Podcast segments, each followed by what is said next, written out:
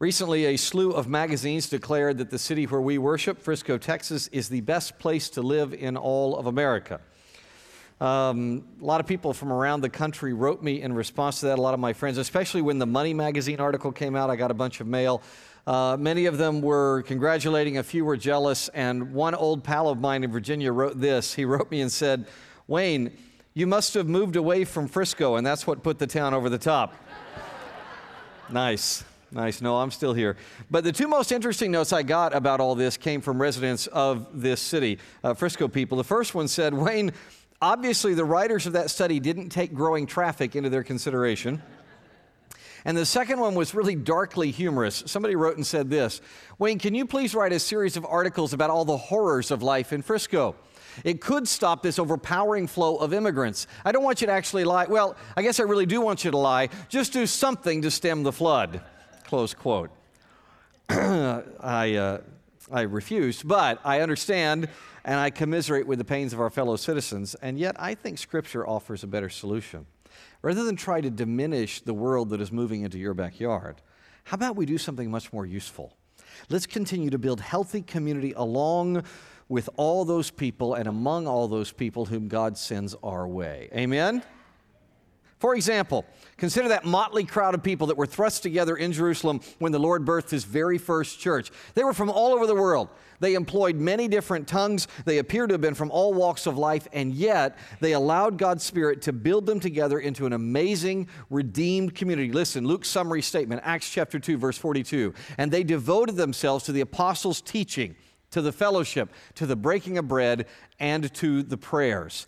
That is redeemed community in a nutshell. And if they could build that kind of community in those tense and oppressive times, surely we can do the same today.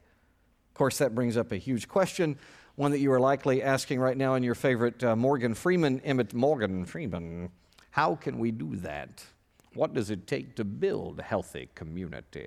I'm so glad you asked. Thank you for asking. If you look in your notes, you'll see the Bible lays out two requirements. You want to build a healthy community? Two requirements love and discernment. Love and discernment. Let's start with the requirement of love. Turn your Bible to uh, 1 John, 1 John chapter 4, actually. 1 John's near the very end of your Bible, fifth book from the end.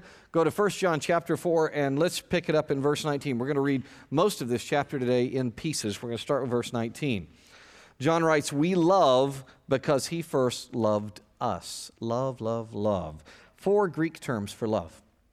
There were four Greek terms for love. The highest one is agape. And that's the root word that is used twice in this short verse agape. Agape is, is self sacrificial love, it has almost nothing to do with feeling.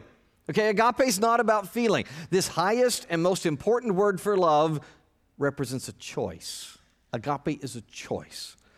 2017 at a triathlon, the Brownlee brothers of the United Kingdom gave an excellent illustration of agape. Take a look. You'll understand why I say that when you see their little clip. Oh, Watch. and he's starting to slow. And there is a little way to go. There's half a K to go. And Johnny is running out of time and is losing. He's losing his sense of direction. This is worrying. Oh, goodness me. This is a horrible sight. Jonathan Brownlee has lost it now and has staggered to a stop at the side of the course, and Alistair's stopped to help him along. And Alistair is going to try and carry his brother home. Dramatic scenes in Cozumel as the Olympic champion carries his younger brother towards the podium. Oh my God, I cannot believe what we are seeing here. Matt, is this allowed? Is he allowed to help his brother? You know, is that part of the rules? I'm not too sure. We've never seen anything like this before. Unbelievable scenes. Unbelievable scenes in Cozumel. To finish in second and third, but Johnny can hardly stand.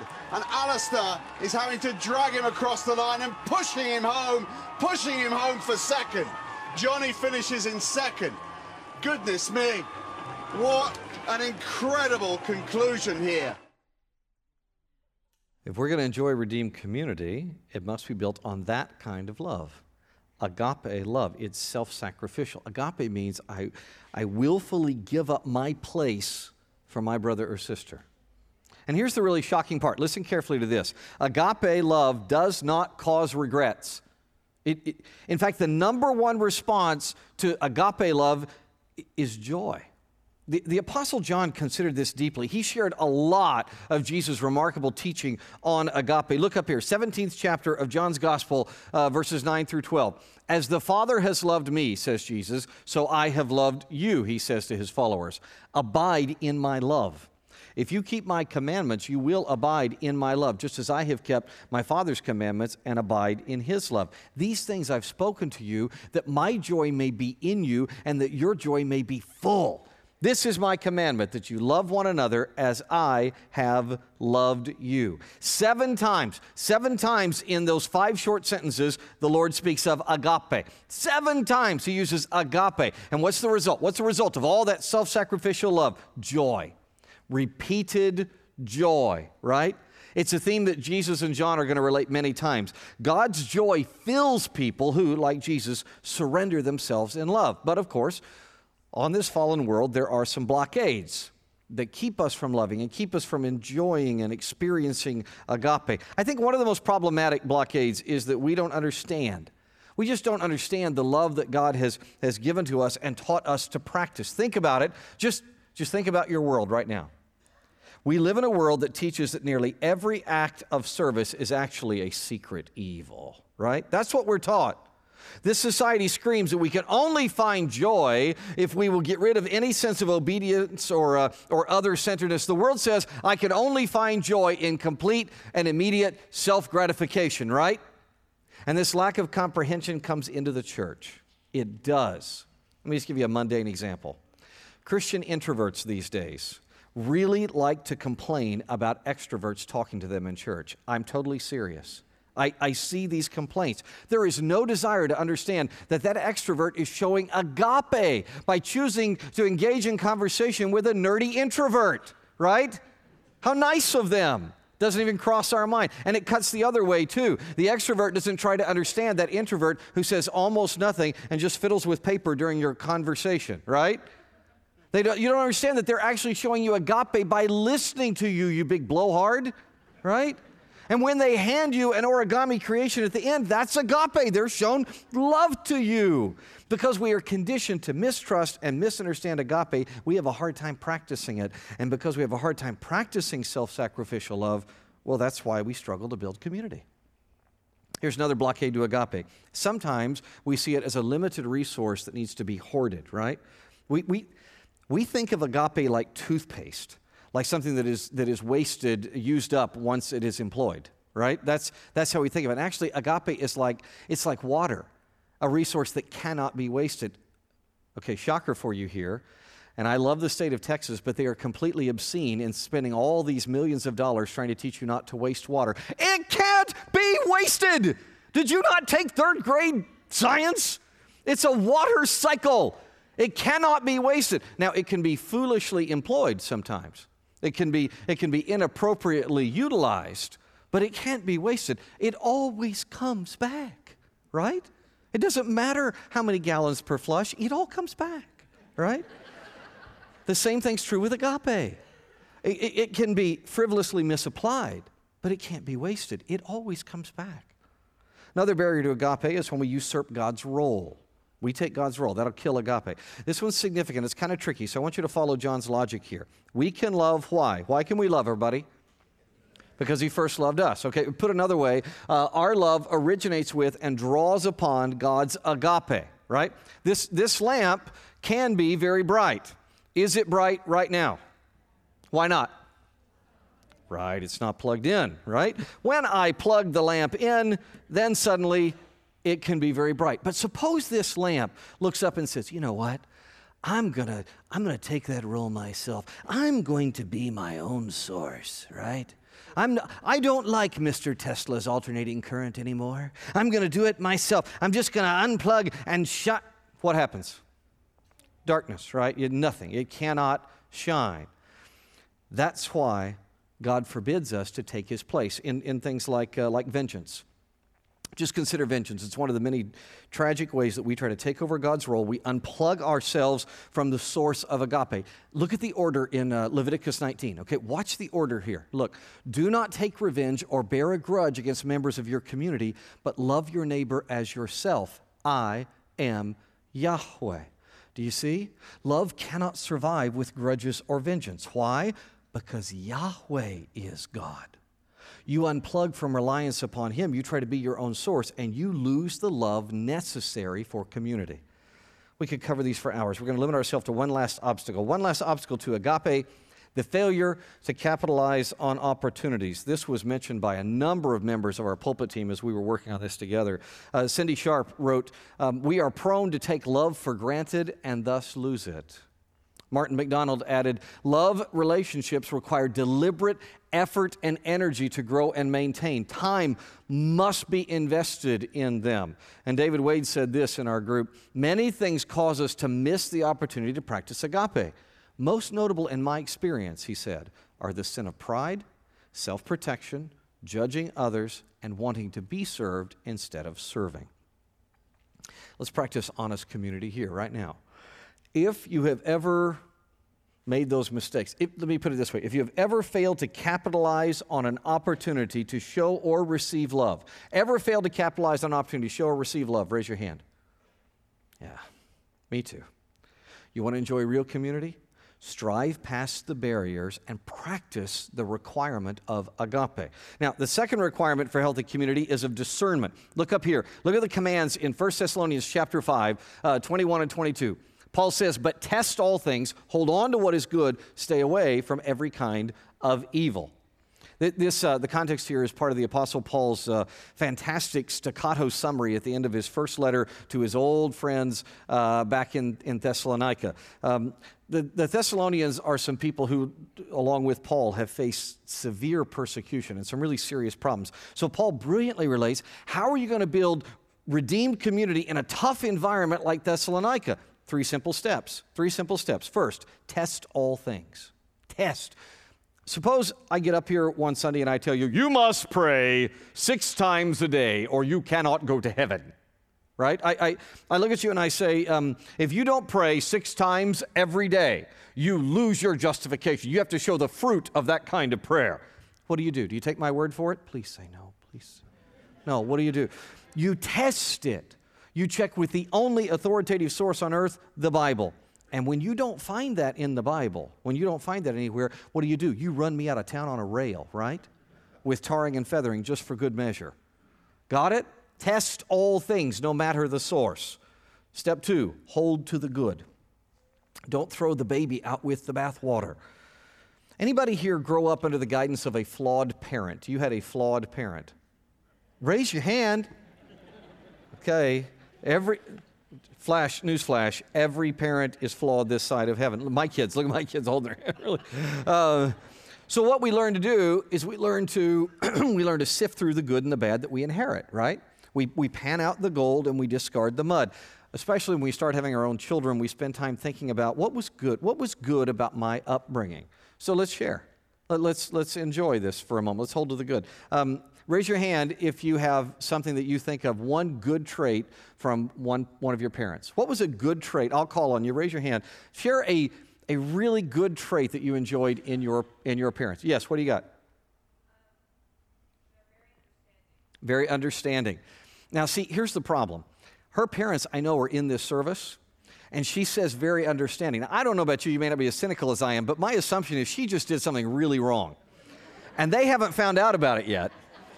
And this afternoon, she's going to remind them everybody applauded you, mom and dad. No, I'm kidding. I'm kidding. She's actually a precious kid, and I doubt she's ever done anything wrong. Yes? Love people they didn't have to love. Well said. Yes, what do you got? Work is good. Work, amen. That was my dad too. Yeah, what do you got? They were interested in my interest. Oh, well done. Yeah. What you got? Persevere. Uh, yeah, amen. That's true. Perseverance. All right, awesome. Now, discerning all those good traits and putting them into practice, that's, you know, that's how we begin to construct joyful community of our own. Of course, that can only occur if we also employ the, the third part, the final part of discernment, which is to separate from the bad. Look at the text again. Test all things, hold on to what is good, stay away from every kind of evil. Uh, Dietrich Bonhoeffer was very committed to community. Bonhoeffer even developed a small seminary community. He wrote a book about their community called Life Together. Okay, this is a guy who cared about community, and yet, when the National Church of Germany, his church, joined with the Nazi government, Bonhoeffer was one of the very few to dissent. He was one of the dissenters. And I, I don't have time to go into it, but you, need to just understand for a Prussian to disagree with official policy is massive. It just, it just doesn't happen. So, this is a huge deal. Dietrich considered their National Socialist program and he found that it did not gel with Scripture. So, he stayed away from that form of evil. Bonhoeffer and others still believed in community. They still believed in community, but they knew that healthy community cannot happen when you mix evil practice with Scripture. So, what they did was they formed a new church called the Confessing Church and they issued the Barmen Declaration. Um, th- this, this new organization allowed them to stand in community, even in the face of a very hostile culture. They became a great example of doing discernment well. L- listen, listen to the discernment here. Just one little part of the Barmen Declaration, 1934. We reject the false doctrine that the state should and could become the single totalitarian order of human life, thus fulfilling the church's vocation as well. Close quote. Can you imagine saying that to ascendant Nazi Germany? Imagine saying that today. Love and discernment. With those two requirements met, we can engage in real community. Without either one, we are doomed. That's why Philippians chapter 1 verse 9 puts it all together this way. Read with me please. Philippians 1 9, you get the underlined text.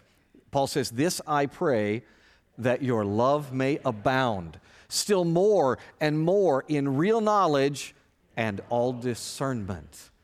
Love and discernment. Now, turn to the right side of our notes and let's discuss some of the areas where we can apply this, where we, where we can and should revel in fellowship built on love and discernment. The rest of our time is going to be applying this. So let's, let's talk about the first place to apply it. Of first importance is the blessing of community with the Lord. Here's the big idea, and they don't get any bigger God exists in triunity. And the very thought of God's triunity is the ultimate example of community. The community of the triune God is evident. It's evident in the way he reveals himself to us as one God in three persons. Listen, Matthew chapter 28, 19. Go therefore, make disciples of all the nations, baptizing them in the name of the whom, everybody? And of the, and of the, John 10 17, for this reason the Father loves me, says Jesus, because I lay down my life that I may take it up again. John 10 30, I and the Father are what, everybody? One. 2 Corinthians 3 17, now the Lord is the Spirit. And we could go on and on and on, right? The, the, the point is, there's unity in the triunity. Jesus and the Father are one. Jesus and the Spirit are one. The Spirit and the Father are one. Yet they're not the same. Each is clearly a distinct personality in the oneness, and they exist in community. Look, there is love shared. There's also glory shared, and power and activity. For example, uh, think about their activity together. The Scripture declares, did you know this? Scripture declares that all three persons of the Trinity are involved in creation. We have passages that talk about the Father creating, the Son creating, and the Holy Spirit creating. And, and the Bible reveals that all of the triune God is engaged in our salvation. Um, great summary here. Robert Bowman, uh, he says, all three persons of the Trinity are involved in our salvation. The Father calls us into relationship with Him through the Son, whom He sent. The Son creates the relationship by dying to break down the barrier of rebellion that has separated us from the Father, and the Holy Spirit works within us to trust in the Son. Close quote. Therefore, friends, if we are growing up as Christians, which by definition means becoming more godly, if we're growing up as Christians, that means we must be growing in community. It is God's ultimate trait. And those who would emulate Him must emulate that. The most wonderful, shocking, life changing aspect of community is that we are invited into communion with God. Look again, 1 John chapter 4, you're still there in your text. Uh, let's read another section. Uh, let's start at verse 13. Verse 13. Excuse me. This is how we know that we remain in him and he in us. He has given us assur- given assurance to us from his spirit. And we have seen and we testify that the Father has sent his Son as the world's Savior. Whoever confesses that Jesus is the Son of God, God remains in him and he in God. And we have come to know and to believe the love that God has for us. God is love, and the one who remains in him remains in, remains in love, remains in God, and God remains in him. Now, this idea of remaining or abiding, huge concept in John's works. Um, the Greek root that appeared throughout that passage is, is this word, meno. Uh, meno, meno is an ancient term. It was mainly used for, for rooting uh, in a place, for, for developing and maintaining a homestead. So God says for us to root in Him. We get to build our lives in relationship with God.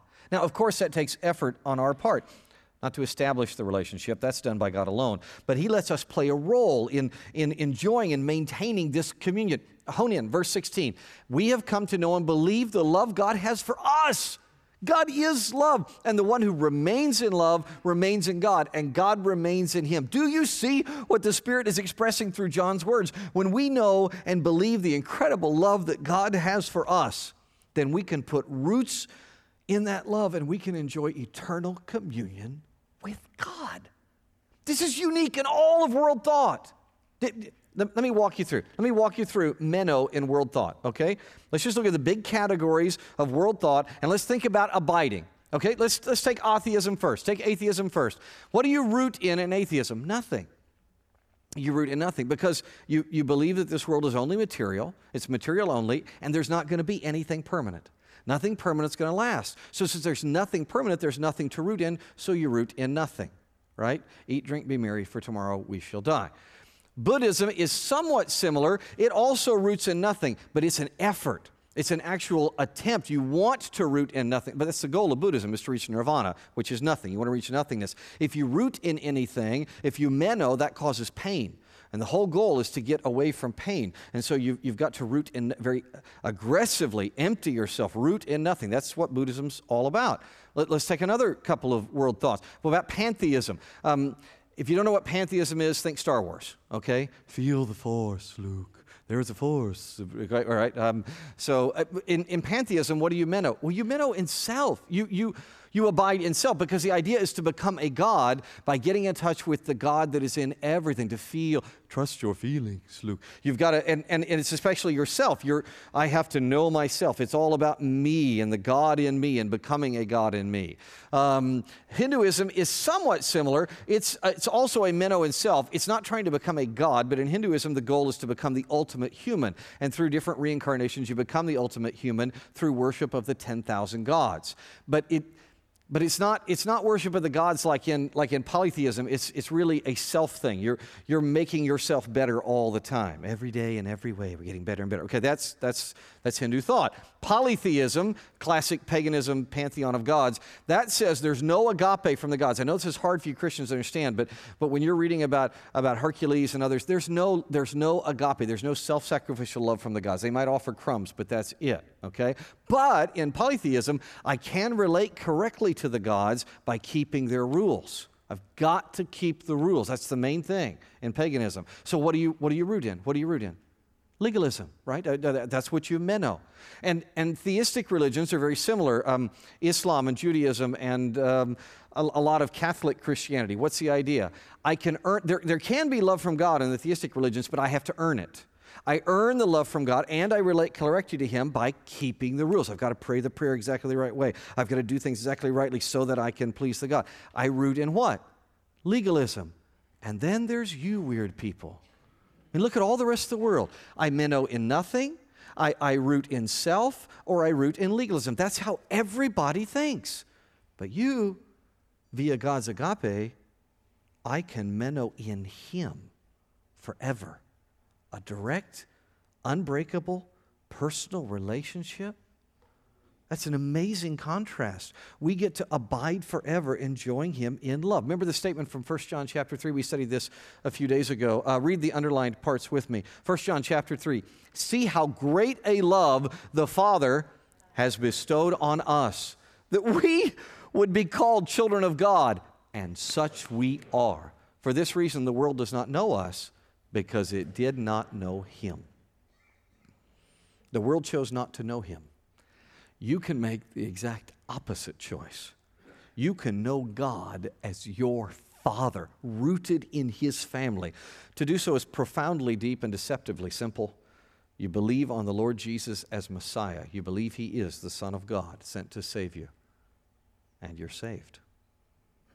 We, we, we have a lot more to learn. There, there's more I want to cover. There's a few things I want to cover. Let's stop. Can we stop right here? Let's stop right here and pray. Pray with me, please. Father, I pray for anyone who is studying with me that does not, at this point, have a relationship with you as Father. And I beg you to draw them to you. May your Holy Spirit spark understanding and, and response. Friend, listen, Jesus is who he claimed to be. He is God himself, the very Son of God, who came to earth and died on the cross willingly because he loves you. Agape is this that he laid down his life. And then he rose from the dead so that if you believe in him, you, you could meno with him forever, no matter what. But you must trust in Jesus. Do so right now.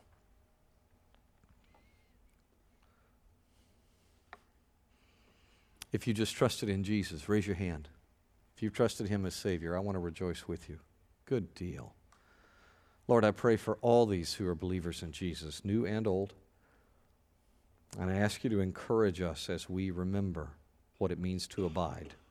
In Jesus' name, amen. Speaking of communion with God, uh, look at this. Friend and I uh, were discussing this recently, and he wrote me this note. He said, Wayne, we don't, at least I don't, understand, accept, and appreciate how great the love of Christ is for us and what he sacrificed to bring us into fellowship with the triune God. I also agree with your comment, that's from an earlier email I'd written. There is a clear connection between love and fellowship with God and love and fellowship with our brothers, our wives, our neighbors, and even our enemies. Close quote. True. So let's get to that part of the story. Let's examine community with people. Let's start by community with family. You know what's somewhat funny? Funny. Um, family is such an integral part of biblical thinking that Scripture actually doesn't comment a whole lot on family fellowship. It's, it's rather like when we talk about the weather, which you've done a lot lately, I'm sure. Um, we, don't, we don't talk about, what about those nitrogen ions? Boy, that's really, because they're, they're uniform. That's just an accepted part. You don't comment on that. So the Bible doesn't comment a whole lot on family fellowship. There are two things that are referenced in the Bible about familial communion relishing the blessing of it and managing the stress of it. Um, first, consider how wonderful it is to live relishing the blessings of family community. Psalm 133 is one of David's songs of ascent. It is a great example of biblical wisdom of appreciating family community. Read with me. Psalm 133, verse 1, altogether, this is so true, altogether. How very good and pleasant it is when kindred live together in unity. Amen. I was thinking about this verse. I was thinking about the blessings and the impact of family community and living in community and family when I got an email. It's fascinating. I was reading this verse and my email dinged. It was my friend Michael, and he sent me a note that said this I can't help but think that this article, what he had attached, is a great tie in to the join part of our annual vision series. Attached was this article. It's called Thank Heaven for Bigger Boys. It's a short piece. It's written by Angela Rocco DeCarlo. For years, she wrote for the Chicago Tribune. And, and listen to what she had to say. Angela DeCarlo. Sometime after my eldest brother Christy had died, I was visiting our Chicago Far West Side neighborhood, affectionately known as the Island, a three square block enclave corralled by the towns of Cicero, Berwyn, and Oak Park, and a factory district. Growing up there was like living in Disneyland where you thought nothing bad could ever happen to you. But walking alone on the sidewalk past our school after the funeral, I felt out of kilter. I, be- I became aware of a feeling I'd never experienced as a child. I felt afraid, alone. I, I no longer felt protected there as I always had. In our area, where everyone knew each other, there were many relatives, a cohort of older brothers, including my two brothers, Christy and Peter, and my cousins, and other boys. Thinking back, it was those boys in the family. In fact, the sound of the boys' corduroy pants whooshing as they ran was the sound of safety. It was never articulated by my parents, yet somehow the message that boys were to protect permeated that neighborhood. I don't recall any bullying, fights, or expressed threats. The boys somehow knew they were to act as good men, as protectors of girls, little kids, and probably old people too. Walking that day past my old school, now greatly enlarged with lunchrooms, playgrounds, libraries, and computers, I wondered about the changes. I hope the new educational facilities might include something of the old school community, where boys were encouraged to think of themselves as protectors. She closes with this But who am I kidding? From what I hear, boys are not encouraged to act like strong, protecting men. Too bad. The little kids probably miss them. Close quote. The point is that when family, both nuclear and extended family, live in harmony, then, then little kids are blessed and so are old people and everybody in between. And that involves living in harmony. And part of that that our culture struggles with is letting boys be boys.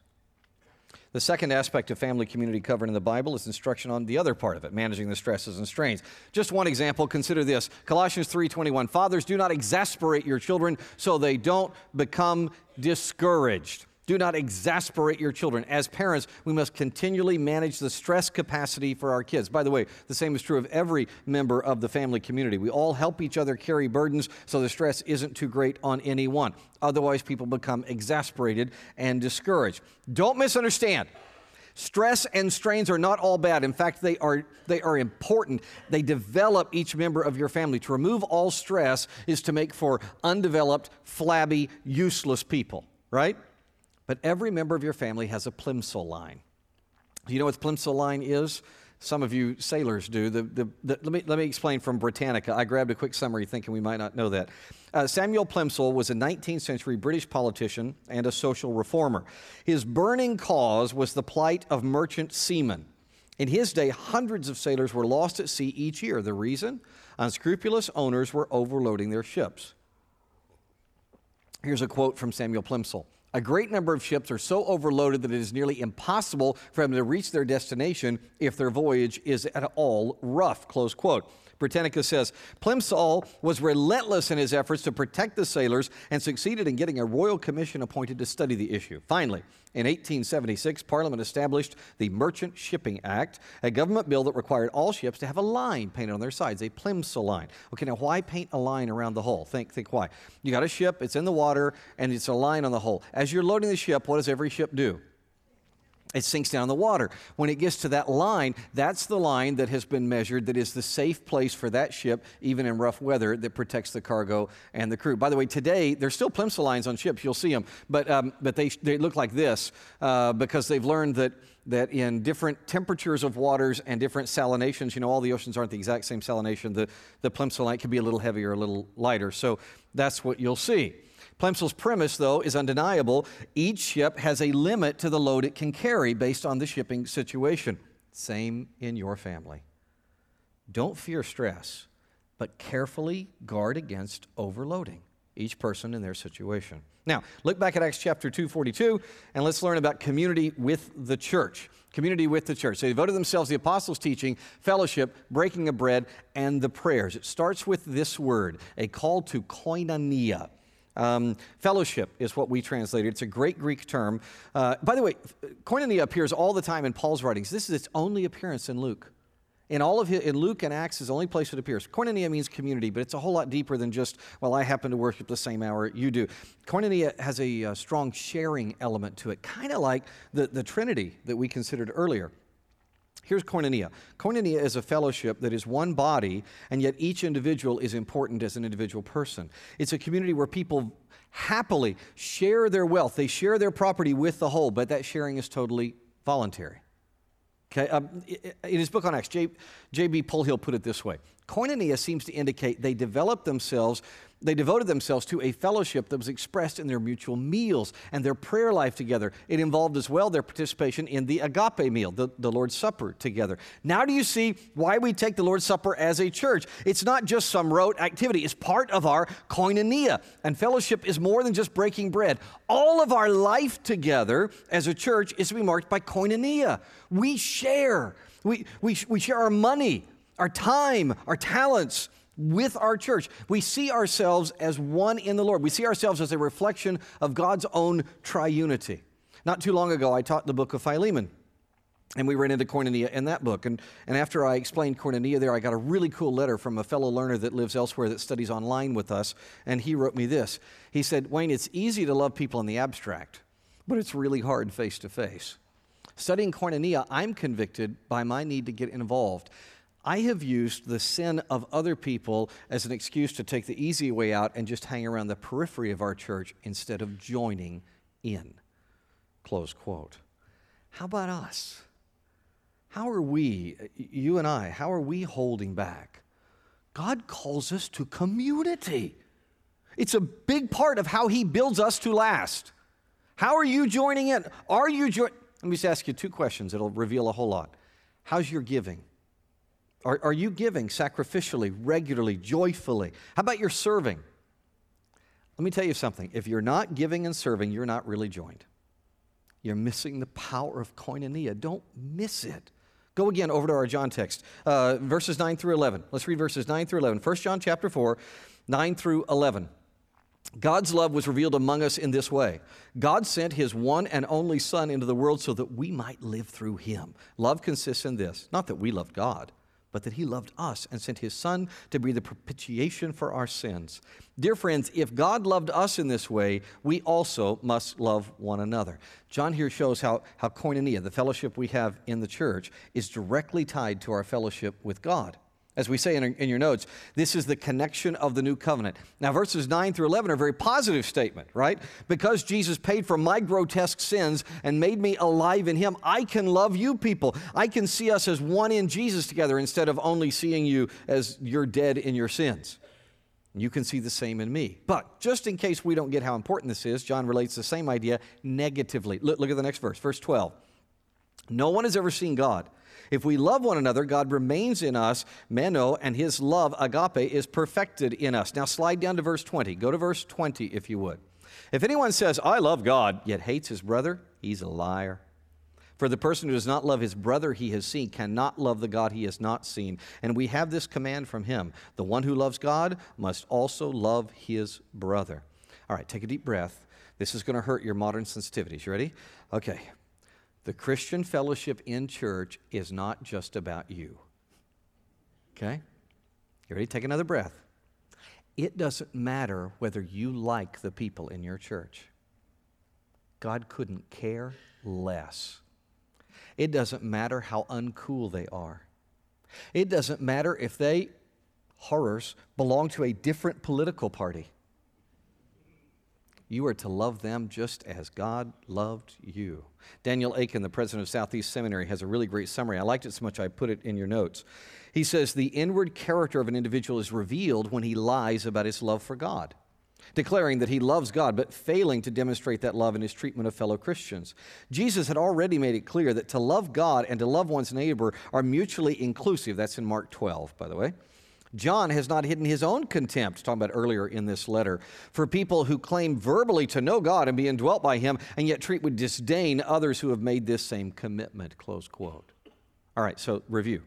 We can enjoy redeemed community with God and with people. People in our families, people in our churches. But what about in the greater society? What about community within society? Very quickly, back to 1 John 4 17 and 18, the verses we skipped over. Go to 17 and 18. In this, love is perfected with us so that we may have confidence in the day of judgment. For we are as he is in the world. We are as he is in the world. There is no fear in love. Instead, perfect love drives out fear because fear involves punishment. So the one who fears has not reached perfection in love.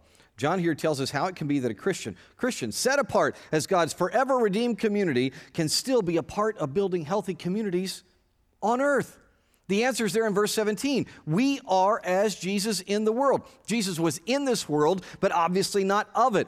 One of our young adults, their son, was so struck by this that he changed his email tag. And, and anytime you get an email from this guy, it says at the bottom of it, in, not of.